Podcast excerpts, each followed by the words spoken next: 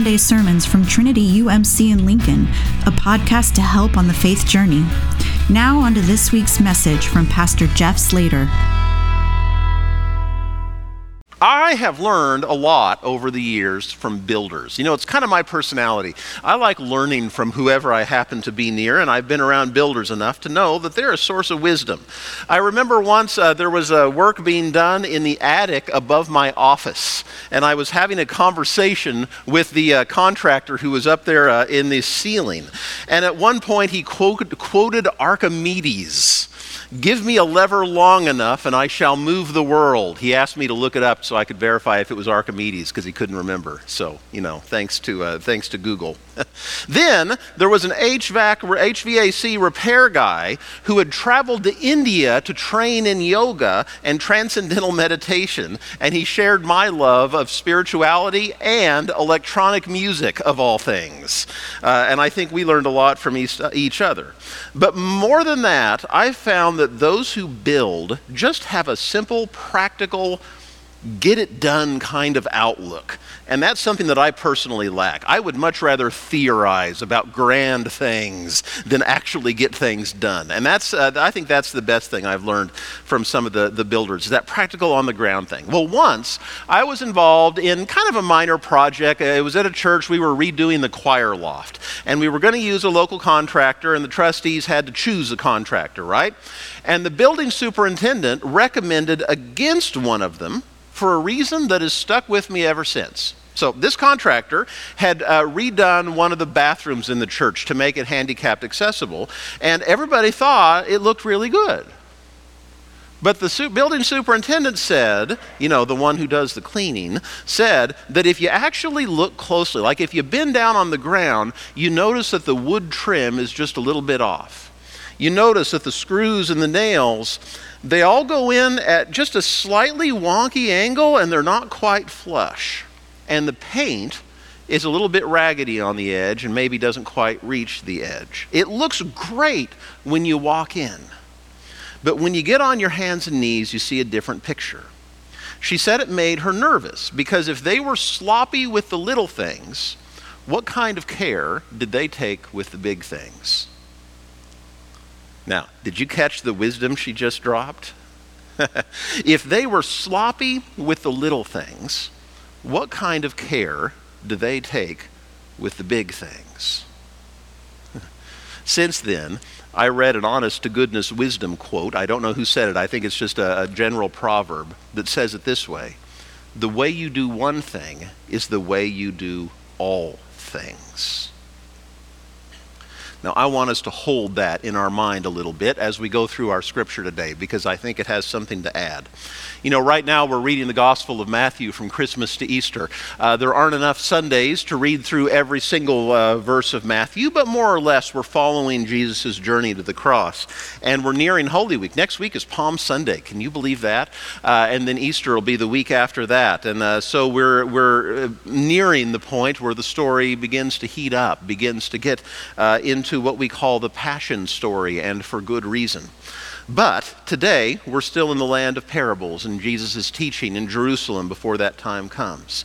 And today's scripture is a well known one, so well known, as a matter of fact, especially amongst uh, uh, uh, people who've been in the church for a long time, that, that we oftentimes don't look closely enough at it, uh, don't think quite deeply enough. At least, at least I know I'm guilty of that. I don't want to project that on you. Maybe you do. And I think it's especially appropriate as we uh, go into this journey, this justice in action, you know, this thing we're going to do on uh, May the 4th, and, and, that we have committees uh, uh, working to make proposals and all of that. I think it's an especially good time to sit with this scripture. So, Mitch did such a good job reading it, but you know me. It always takes more than once for it to take root. So listen to it again. Jesus is uh, uh, giving this, uh, this um, um, uh, well, I don't think it's technically literally a parable, but you get the idea. it, it is still uh, something of a, of a metaphor. It's part of a larger thing that's going on in this chapter that's worth studying another time, but we'll pick it up here. Then the king will say to those on his right, Come, you who will receive good things from my Father. Inherit the kingdom that was prepared for you before the world began. I was hungry, and you gave me food to eat. I was thirsty, and you gave me a drink. I was a stranger and you welcomed me. This is the king saying this, right? I was naked and you gave me clothes to wear. I was sick and you took care of me. I was in prison and you visited me. Then those who are righteous, you know, the ones he just said this to, will reply to him, Lord, when did we see you hungry and feed you, or thirsty and give you a drink? When did we see you as a stranger and welcome you, or naked and give you clothes to wear? When did we see you sick or in prison and visit you? Then the king will reply to them, I assure you that when you have done it for the least of these brothers and sisters of mine, you have done it for me. Now, this is a great scripture, and as with most, it can be read and interpreted in so many different ways, most of them very valid and accurate. The usual one is to remember that when we help someone, we help Jesus. You know, there's, there's something literal about that. The, uh, the, the, the, uh, uh, the, the, the, the churchy theology word for it would be incarnational, that there, Jesus is present in the people we help. Um, And so, when we do feed somebody who's hungry, we help Jesus himself. Uh, and remembering that is such a powerful thing. You know, those of you who are in growth groups, I put one of the, the questions in there and a link on the side. Any of you can find it on our website, uh, the growth group questions. There was a statue that was done a while back of uh, a homeless man on a park bench. And when you look closer at the homeless man on the park bench, you realize it's Jesus, all the way down to the stigmata, the, uh, the uh, uh, nail uh, marks in his feet and in his hands. And it's such a powerful statue because it reminds us that when we take care of the homeless, we take care of Jesus himself. And if you want a bonus riff on that, think of it this way Have you ever been sick? I think all of us have at one time or another. Have you ever been down and out? If you have, and when people helped you, Jesus was very much present in you in those moments. And if that isn't mind blowing to think about, I don't know what is. But let me tell you where I think some people go wrong with this scripture. You know, a lot of people read this and hear that phrase, the least of these, or even charities named the least of these, and they think of the poor as suffering as the, the least, the least of society right? And that's not an invalid way to read it. You know, that's, uh, that, that is the way a lot of us think. And, and especially when we're early on in the, in the journey, before we actually meet and learn to have respect for those who are suffering, uh, the least of these, that is what it means. But some people hear the phrase, the least of these, and hear it as the, the worst of these, the ones that are worse off, the ones who are at the very bottom of society. And, and I don't think that's the only way to read this. In fact, I think there might even be a, a, a more more faithful way to read it. Uh, another way to read it is that it means to take care of all the marginalized. Not just the most marginalized, not just the ones with the biggest, the worst problems, the absolute least, the, the, the absolute worst off, but even those who only have a little bit of problem the least of these, right? Care not only for the bleeding head wound, but for the paper cut too because it all matters. You know, charities often put a lot of effort into how to get help to those who need it most, and it's very good that they do. But personally, I never feel bad if some of the help that I am able to offer, that we are able to offer, goes to those who are less bad off too. And let me tell you why. You know, before I came here to Trinity, I was at a downtown church, church in Hutchinson, Kansas. Now, Hutchinson isn't a, a huge metropolis, but it's got enough of a downtown to have plenty of homeless in it. And so, being at that downtown church, we had a lot of walk in assistance requests. You never knew on a Sunday morning what you might find in the narthex of somebody who's come in off the street. And it was, a, it, it was an experience I know I needed to help uh, fill out my heart. In fact, I could probably use some more of it too. Now, some of those people who came in for it, oh, and we had a fund that people gave to that we used to help uh, the homeless who came by or, or whoever it may be, whether they were homeless or not. Now, some of those assistance requests were truly bad we could help them a little bit. Like their problems were so big, they were so far behind in their bills uh, th- th- that our help, and I'm glad we were able to give them help, but it was just a drop in the bucket, right? Even all the money that we had wouldn't have been able to pay off all of their debt. They were still going to be in trouble even after we helped them, and I'm glad we were able, but all the same, a drop in the bucket, right? But once, a young woman who came in, I'm going to guess I don't know, maybe early 20s. That's my best guess anyway. And she had severe mental health issues. She was wearing, um, um, I'm not sure if it was a suit, but she was dressed professionally, right? And she came in and, like, okay, this is different than a lot of the requests that we get.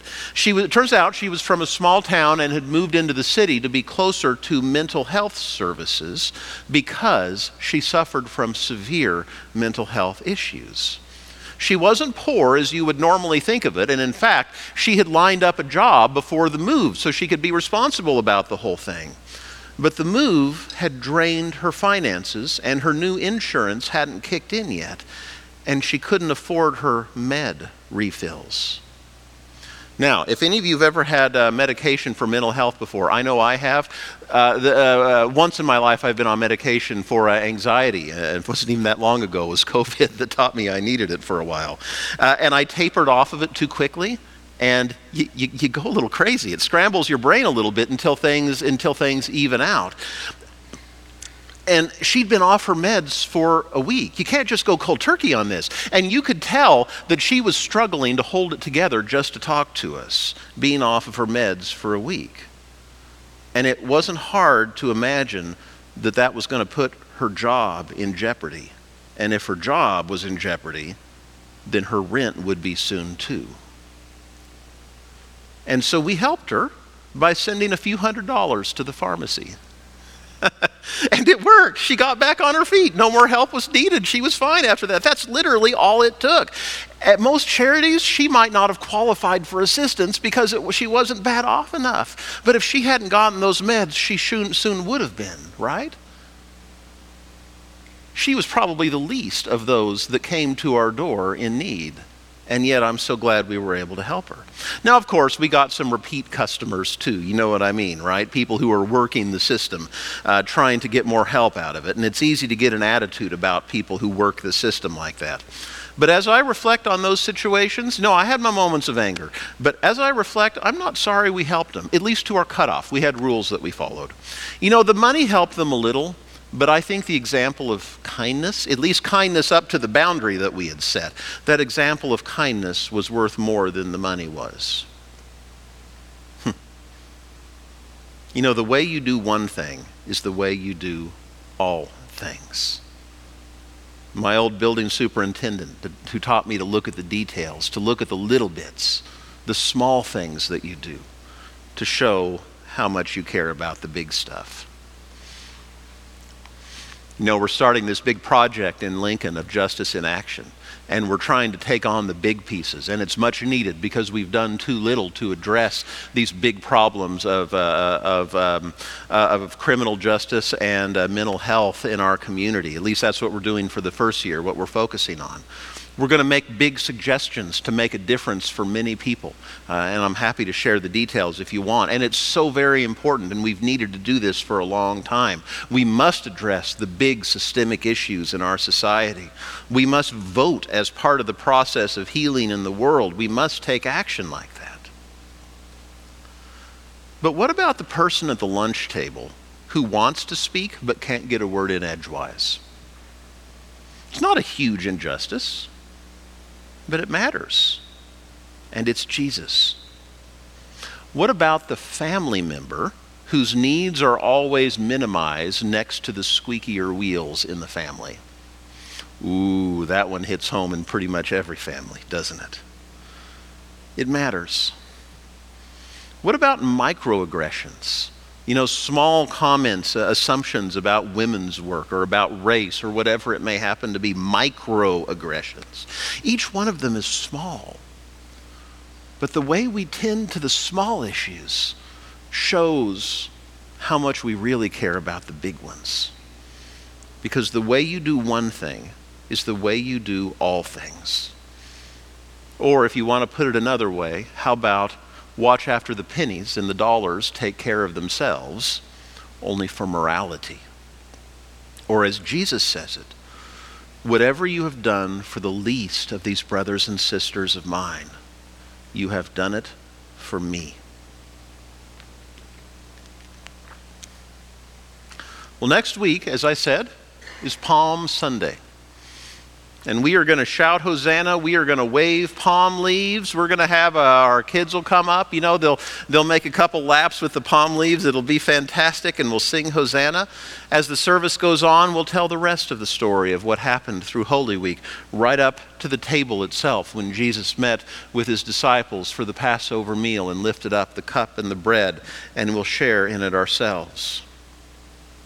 And as we go through Holy Week, we will see Jesus hungry. We will see Jesus thirsty on the cross. We will see him as a stranger. We will see him naked, sick, and imprisoned. But in the meantime, he asks us two questions. What are you doing for the big things, the systems that keep people hungry, naked, sick, and imprisoned? If you're not doing anything else, I hope you'll respond on May the 4th when we take action. But in the meantime, what are you doing for the small things? The details, the least of the injustices in your world. From the tip you leave at the restaurant to the kindness you show to the annoying coworker, it matters. And it's Jesus. For whatever you have done to the least of them, that you have done for Jesus. Would you pray with me? Oh God, we give you thanks for the opportunity to help you. Oh God, may we be on the lookout for even the smallest, most easily overlooked of unjust things in our world. May we look for the places that we may help, that we may do good. And may the way we take care of the little things mirror what we are then inspired to do for the big ones. We pray it all in the name of the one who teaches us. Amen. Thanks for joining us for this week's Sunday sermon. For more information on growth groups or how to more fully embrace the life of faith, visit us at www.trinitylincoln.org.